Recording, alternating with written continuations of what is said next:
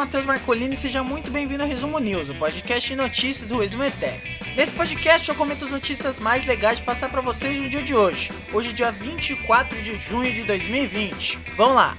Hoje o Resumo News é um pouquinho diferente em relação aos episódios habituais que você está acostumado a escutar. Hoje a gente vai falar, eu vou comentar com vocês uma notícia única, que é a seguinte: Notícia do G1! Aulas no estado de São Paulo serão retomadas a partir de 8 de setembro e com rodízio de alunos. Bom, vamos lá. A notícia é assinada pela Lívia Machado, pela Bárbara Muniz Vieira e pela Renata Bitar do G1 de São Paulo e vai ser a única notícia que eu vou comentar hoje, mas eu vou esmiuçar para você que talvez não acompanhou o desenrolar do dia, eu vou dar uma explicada sobre todo esse plano. Mas vamos lá. O governo de São Paulo anunciou hoje, no início da tarde dessa quarta-feira, dia 24, que as aulas vão ser retomadas a partir do dia 8 de setembro. Hoje rolou uma, uma coletiva do João Dória, do governo e tal, lá no Palácio dos Bandeirantes, dos Bandeirantes, Bandeirantes né?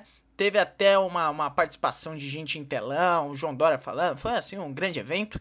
E vamos lá, agora analisando a proposta do governo de São Paulo. A proposta ela prevê Primeiramente, retorno geral das aulas presenciais em conjunto para todas as cidades do estado a partir do dia 8 de setembro. Pelo plano, nessa data, o estado estará 28 dias na fase amarela de flexibilização da economia. A fase amarela que ele comentou no, no plano São Paulo e tal, é, é um negócio complexo. Uh, outro aspecto: as aulas só serão retomadas se todas as regiões do estado estiverem há 28 dias na fase amarela de flexibilização da economia. Vamos lá, continuando. uh, a retomada das aulas presenciais para todas as etapas escolares irá acontecer considerando creches, educação infantil, ensino fundamental e ensino médio. Também é, retornarão as unidades públicas e privadas. Então não é só o estado de São Paulo, será não só as unidades estaduais ou municipais, também as unidades privadas, é, particulares, enfim. Uh, no ensino técnico, no profissionalizante no superior, os alunos formandos poderão ter aulas nos, labora nos laboratórios para cumprir seus créditos e concluir cursos. No geral, uh, o, o ensino superior ele terá tipo umas regras específicas e liga ligadas também ao plano São Paulo. É, terão três etapas de retomada das aulas. A primeira será com 35% dos alunos, a segunda com 20, com 70%, perdão, e a terceira e última com 100%. Os estudantes que ainda não estiverem indo às escolas deverão continuar assistindo às aulas online. É, os protocolos de higiene e de distanciamento devem ser cumpridos e é, pelas todas as instituições, né? Enfim, não, não é só a escola particular, não é só a escola pública, pelo menos nesse plano aqui, né? O distanciamento de um metro e meio entre os estudantes terá de ser respeitado, mas esse distanciamento tem exceções como nas creches, já que não, tá, não dá para aplicar a medida entre bebês e cuidadores. É, enfim, para você ver, já, já começa aqui a gente avaliar se esse plano realmente tá bom. Enfim, é, o governo vai ter que disponibilizar, pelo governo de São Paulo mesmo, é, equipamentos de proteção individual aos funcionários da escola. Aí você pode considerar máscara, coisa e tal. Uh, distribuição de máscaras aos estudantes e funcionários também vai ser é, regulamentada pelo Estado e o uso será obrigatório. Sem máscara, o aluno não pode ficar na escola.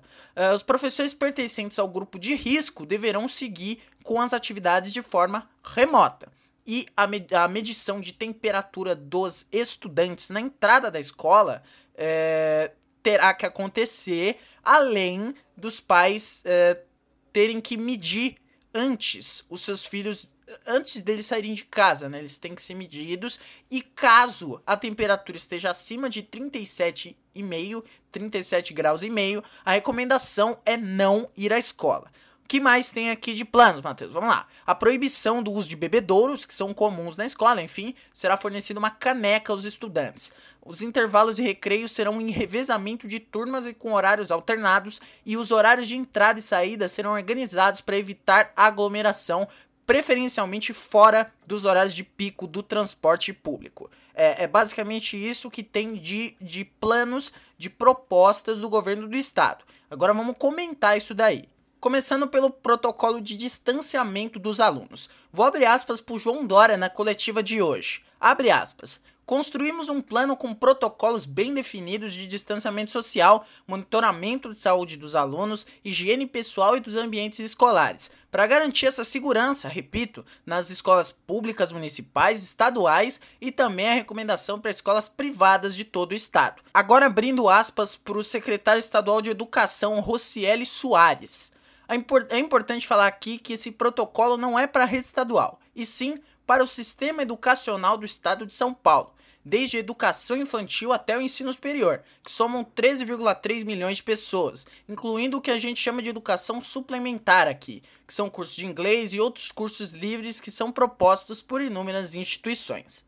O Rossieli, ou Rossiel, enfim, ele afirmou que a retomada foi projetada para a segunda semana de setembro, para que as instituições e gestores públicos tenham tempo de preparo abrindo aspas para ele de novo, essa data ela é um estudo da Secretaria de Educação com o governo para que a gente possa dizer o seguinte: nós temos que nos programar, ou seja, redes municipais têm que ter merenda escolar, porque no dia 8 de setembro começamos a servir a merenda escolar, começamos a ter os insumos, temos que ter os itens de proteção, todos adquiridos para todos para essa data. Então, nossa referência, data referência é 8 de setembro.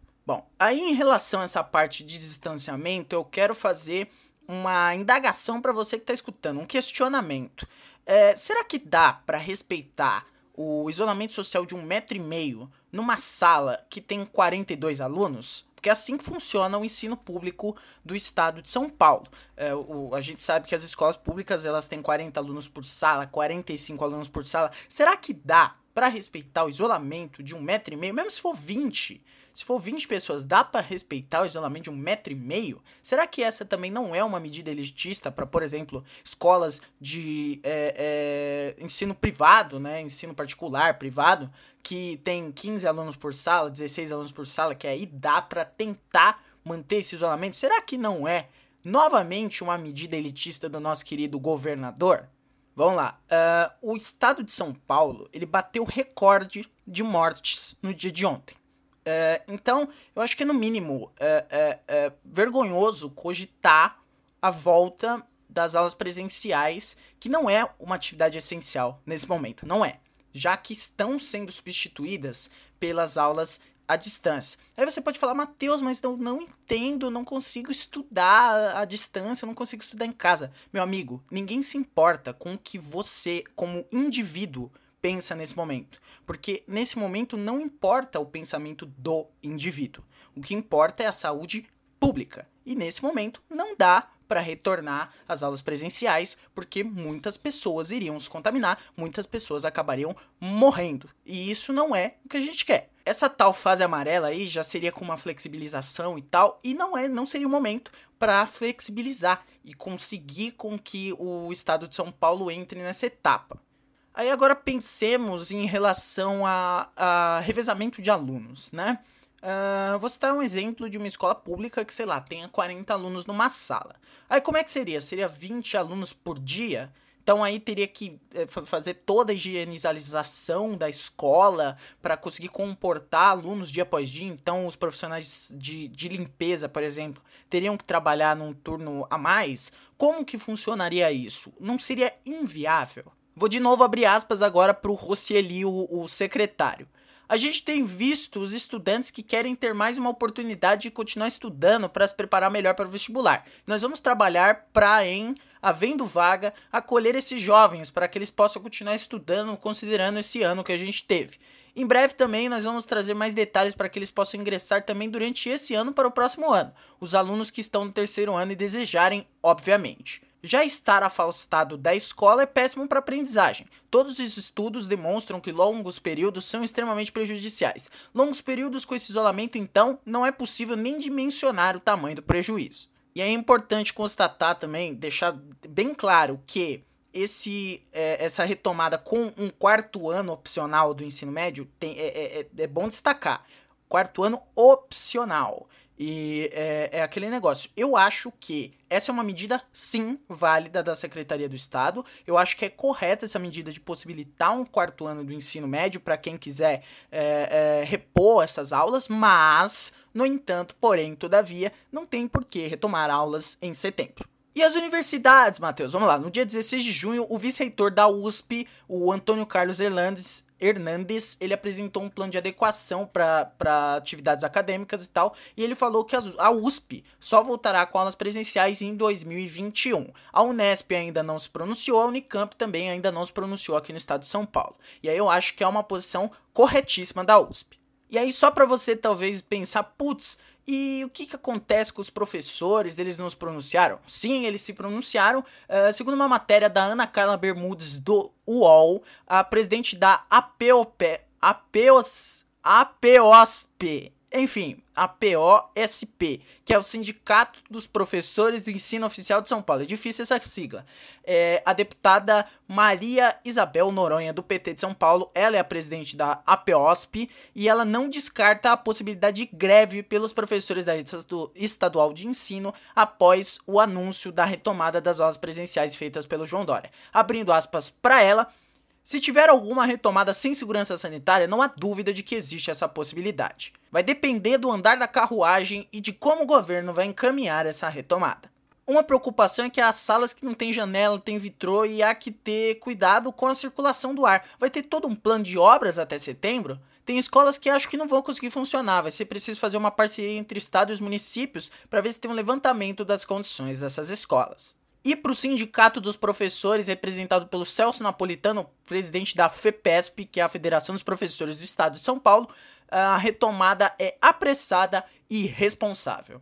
Bom, esse foi o resumo news de hoje, dia 24 de junho de 2020. Eu peço perdão aí caso tenha passado um pouco do tempo que eu costumo colocar, mas enfim, é para esclarecer tudo que dá para esclarecer, que eu consigo esclarecer em relação a essa retomada das aulas presenciais. Manda pro seu amigo que talvez ainda não tenha é, acompanhado isso e divulga porque o boca a boca é fundamental pra gente. Se você gostou, não esquece de se inscrever no YouTube se você estiver escutando no YouTube, se você estiver escutando em algum dos agregadores de podcast ao redor do mundo aí você também pode assinar o feed do Resumo News. Se você não conhece o República dos Bananas, o outro podcast da família Resumo Tech Podcasts, acompanha lá porque em breve ele voltará com grandes episódios juntamente do meu querido amigo e companheiro, o Eduardo Carlos. É isso, eu vou ficando por aqui. Muito obrigado pela sua audiência. Amanhã você me escuta um pouquinho mais.